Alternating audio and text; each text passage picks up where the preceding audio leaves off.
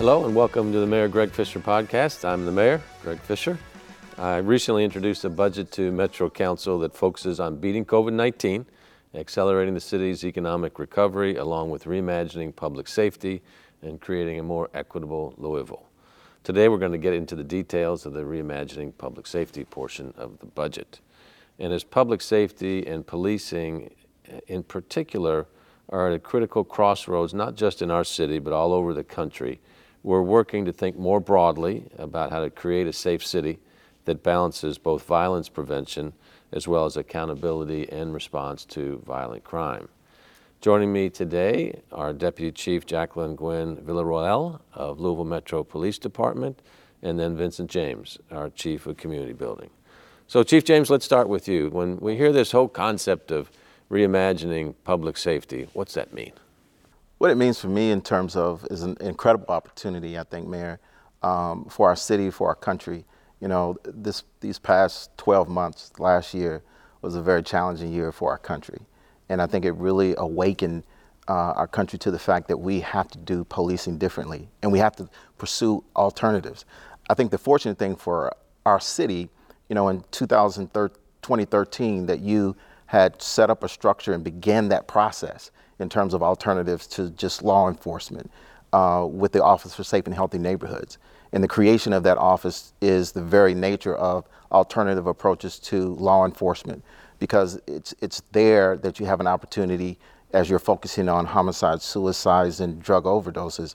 You really have an opportunity to really focus uh, on the things that before it begins to happen, before law enforcement gets there, or if law enforcement is engaged, an opportunity for the interruption of a violent act from happening. And I think investing in initiatives and programs and offices like that, and just like with our youth in the Office of Resilience and Community Services, you know, really working with the youth and building out a system that can really enhance all of the work of youth in our city is that those types of investment is what I really think about uh, reimagining public safety because those things that prevention and intervention provide safety just as much as enforcement provides safety. So when we talk about that, we've introduced the concept of a six-pillar approach to public safety in our in our city. And the first one is community mobilization to have an understanding of the systems approach toward uh, creating public safety. Then we have intervention. Mm-hmm. Then we have prevention. Then we have law enforcement. Then we have community mobilization, how we all work together to create public safety, and then reentry is part of that. But so often, Deputy Chief, people just think about the law enforcement aspect of public safety. And that's obviously critically important. So I'd like you to address the issues both around LMPD's budget and how that's part of the whole reimagining public safety aspect, but then just this broader view of what's created to create public safety, not just law enforcement. Yes, sir. So, first of all, when we're thinking about reimagining um, law enforcement, um, we can't, we have to get out of this posture thinking that we can always just add more law enforcement to every aspect of this. And I, and I love the approach of looking at it holistically. And so when we're looking at a holistic approach. Um, again, law enforcement is so needed, and we need law enforcement to address the crime issues that we that are present right now. However, when we're looking at our need for our social services like Ocean will provide and dealing with our mental health and we're dealing with those uh, individuals that are in crisis and those those special services that are able to address those needs with those individuals that law enforcement cannot provide at that moment. Those individuals are critical. And so, with that and with our budget, we're now um, embarking upon with LMPD, which I'm happy to be a part of, with GVI, which is included within our budget, which is group violence involved. And where we're actually embracing that particular program where we're actually looking at those individuals that have been involved in violence those individuals those victims that have been a unfortunate product of violence. And that we're actually going to those individuals and actually providing those services with ocean and saying i need for you to understand that if this behavior does not stop unfortunately, this is a road that you will continue down, and unfortunately, your life may end. What can we do? How can we address this? How can we assist you and your family? Because again, when we're looking at violence, this is not just an individual, this is also to a community that we are addressing. So again, this is community. And so we're looking at the holistic part of it. We can't forget about the community. That's why as law enforcement, community, holistic services, it all intertwines and works together. And that's why we're here. And I'm so appreciative for that being included within our budget because it's needed. And so when we're looking at that, it's so critical that we're looking at law enforcement in another vein right now because, again, those services are needed as well as law enforcement so we can actually work together simultaneously. So I would like to say, Mayor, I'm looking at it now. It's like we're waking up the village of older days. The village now is the community. Now the village now is our social services, and now the village now has to be awakened with law enforcement. These are our villages. Going back to the old days where we're calling on everybody to come to the table and let's awaken this, and so we, now we can impact and change crime. Well, well let's drill down into that because you've done several of these visitations now as part of the GVI program. And so often people would say, well, you know, you're, that's a bad guy. We just need to arrest him and get him off the streets, and then the problem will be solved. Well, clearly, what we've seen in America, that doesn't solve problems. So, kind of personalize this for you. It's like, how do you decide who to visit? And then, what are you finding the needs are when you visit that person? And what gives you hope about the program? What gives me hope about the program is, first of all, when I'm going and I'm taking um, some of my fellow officers with me. First of all, when I'm going, and I'm actually going in uniform, what's surprising to me enough is that when I'm approaching that home and I'm seeing that person that was a victim of a crime, the first response is not a negative response. They're actually surprised that I'm actually showing up and I'm actually checking on them and their condition. And so when we're going there and we're asking, what do they need? And I'm hearing that sometimes is, I want to relocate or I, my, the street light is not on and I'm, I'm not safe and can you assist me with that? Then we're able to source that out to Ocean and then they're able to assist with that. That's GVI. That, that is a part of that program because now we're getting now to the root cause that yes, they were a victim of violence, but now are they a victim now of circumstance? Is there something a little bit deeper? Now we get down to the root cause that maybe an underlying issue that is there that we now can address, that we now can assist them with. So now the, the shield, now this uniform has disappeared. Now it's now becoming a human conversation. Now I'm trying to meet your need. And so with that, we're finding out that now we're actually seeing what is actually needed within that community that now we can be a part and help. And so now that has actually now help the community now see that law enforcement now that we're not just there to arrest a problem away now that we're actually there to assist the community to be a little bit better so now to get that call back and say thank you for getting that street light fixed that that means something chief james yes. uh, uh, Deputy Chief raised some interesting issues there because retribution can often comes out of violent crime mm-hmm. as well. Absolutely. So then we have Ocean, mm-hmm. who is coming at this challenge from a different perspective. Right, right, absolutely. I think, you know, a lot of times um, that when you talk about violence and, and you also talk about retribution and the opportunities for that, a lot of times that exist after a violent act. And so Ocean comes in in terms to be able to interrupt what may happen. And that's when we connect with the individuals and share with them there's a different way. And that's using credible messengers that have relationships in the community, people respect in the community, to be able to have that conversation with them because they can share. I know what this where this path leads, and we have another pathway for you to go.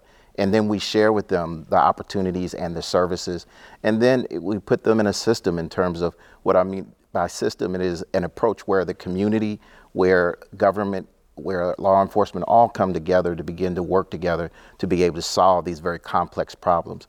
But it takes an individual literally from a very high crisis moment in their lives where they could make a choice that would impact the rest of their lives and many others um, in a negative way, or they can choose a positive way. And so we try to show them with these credible messengers a positive way in which they can begin to change the trajectory of their lives and really help their whole family because now their family doesn't have to worry you know, a mother doesn't have to worry, is my son going to come home? Am, am I going to get that phone call that I don't want to get that so many mothers have received, unfortunately, over this past year? And so we have an opportunity to interrupt that. Well, the interruption of the cycle is so important. I mean, when you think about the trauma the immediate trauma that takes place within a family, the multi generations of trauma that might have come before or that could come after if we don't interrupt this. So when people look at this and just say, look, we're, this is treating criminals soft. I said, well, one, we reject that. But number two, we're trying to create a different present and a different future as well so that we can be a safer city, be a safer country. Because these challenges certainly are happening in Louisville, but they're Right. happening all over the country as well. Absolutely. Absolutely. So we're looking for new ways. Abs- Absolutely.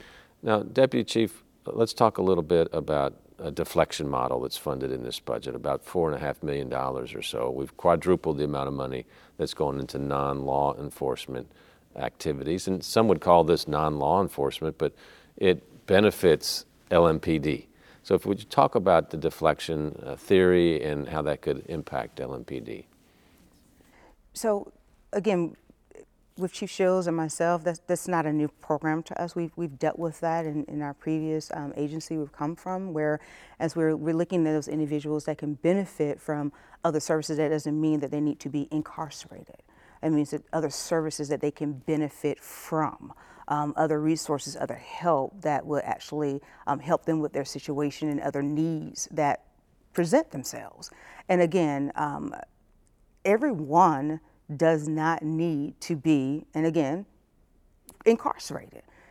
They need services. They need mental services. They need other resources to help them to get back on track. And so, if those services are afforded to them and that they are able to regroup and actually become now a productive citizen within society, that's where we should be. That is where we should be. That is the type of city, that is the type of nation that we should be. And so we want the right first responders showing up to the situation. So, so in the deflection model, let's say there's a homeless person that's Yes. just wandering. Yes, A lot of people call 911 say we need police here right away. Yes. But really, that is not. we don't need the police to respond. So we'll, cer- we'll, we'll send someone else out to take a look at the situation, understand it more, and get that person the right amount of help they want to have. Now, one of the benefits of that will be that the police can spend their time and attention on the law enforcement aspects that they're trained to do because frequently people will say, well, we need to hire more police officers. Programs like the deflection program make police officers more available for the law enforcement side because we've asked police officers in America and in Louisville to be homeless specialists, mental health specialists, Absolutely. uh, marriage counselors, all things. all things, which is not fair toward them. Mm-hmm. So this budget is trying to identify who the best people are to show up Correct. at the right time, and of course that benefits not just the community, That's right. but it benefits LMPD as well. Yes, sir. And the timing is now. The timing is now, and how, how do you see all this coming together, uh, Chief James? You know, one of the things I, I like about um, something you mentioned earlier, and is talking about a holistic approach, you know, to addressing uh, violence in our community and to address a lot of the challenges that we have. Because one of the things I have the opportunity of having multiple agencies uh, under my work, scope of work as the chief of community building, and so uh, the Office of Resilience and Community Services, you know, works in partnership in terms, in particular, when you talk about homelessness. We just created a homeless division with a mid-year appropriation, uh, where we're able to provide more resources to the homeless community and our citizens. They're, they are our citizens, and so the way that I see this working is more from a systems perspective, where we are aligning our services, we are aligning the, the work that we're doing.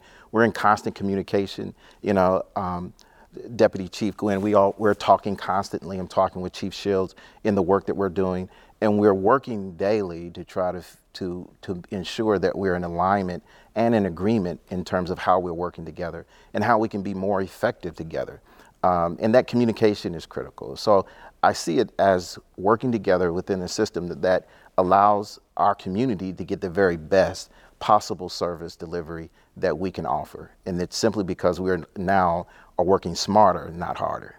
Well, we're talking about a system, right? And some people might think that sounds like techno speak, or what are you guys talking about? It's like what the, the analogy I like to present is, is like a car is a transportation system, Mm-hmm. and it, it requires all of the parts to work. And Right. you can't just say, "Well, I don't like the tires, so I'm going to not fund the tires." Right. Well, guess what? that system isn't going to work. exactly. Right. So when we think about this system of reimagining public safety, if it's just enforcement or if it's just intervention or if it's just reentry, it's not going to work. Exactly. We need that holistic approach, the systems approach, and that's what's being presented more aggressively in this budget that we have uh, right now. And all that being said, uh, Deputy Chief, you still have some people say we need to defund the police. Uh, a lot of issues coming out of the summer and fall of 2020 relative to marches for uh, racial justice. Officer involved shootings have led to a lot of those issues. Uh, when you hear people say defund the police, what does that say to you as a career police officer? That term, again, to, to some police officers, I'm being very honest, it, it sits negative with most. Um, but from the heart, I believe some are saying we really want police agencies to look at policing different and take a different approach. And this is where we are, and this is what Louisville is doing today. We're looking at it and we're being progressive and we're taking that holistic approach and we're hitting it and we're taking it by force.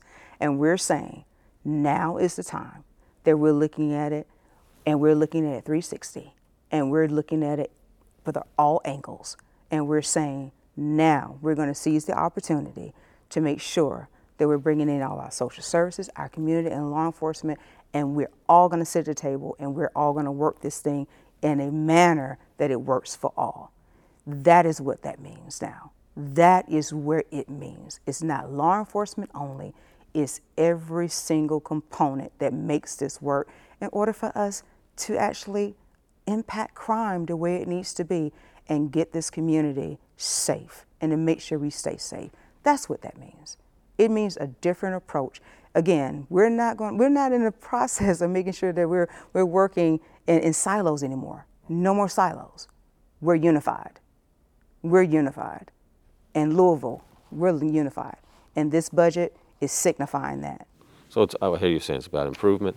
Yes, sir. It's about reform. Yes, sir. It's about accountability. Yes driven by uh, the voice of the citizens, yes. driven by our Hillard Heintze report, All of it. Uh, driven by our Department of Justice friends uh, right. as well, to where we think we have an opportunity to create a model here in our country right now mm-hmm. about what a new method of Policing public safety is all about. Right.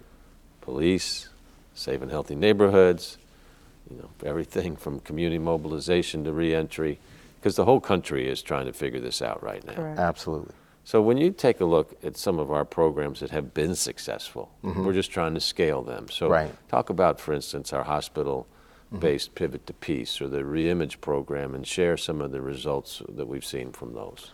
We've seen some incredible results with with our pivot to peace initiative. That's our hospital-based approach, uh, where we provide intervention and prevention uh, work in that in that process, uh, partnering with the University of Louisville and uh, in, when we talk about this partnership, is really unique because we're working with doctors, we're working with counselors, we're working with case managers, um, and they're actually connecting with individuals if they've been shot or they've been stabbed right in the hospital, and beginning the process of helping them to understand what happened to them, number one, and why it happened, and here's how you can prevent it from happening again.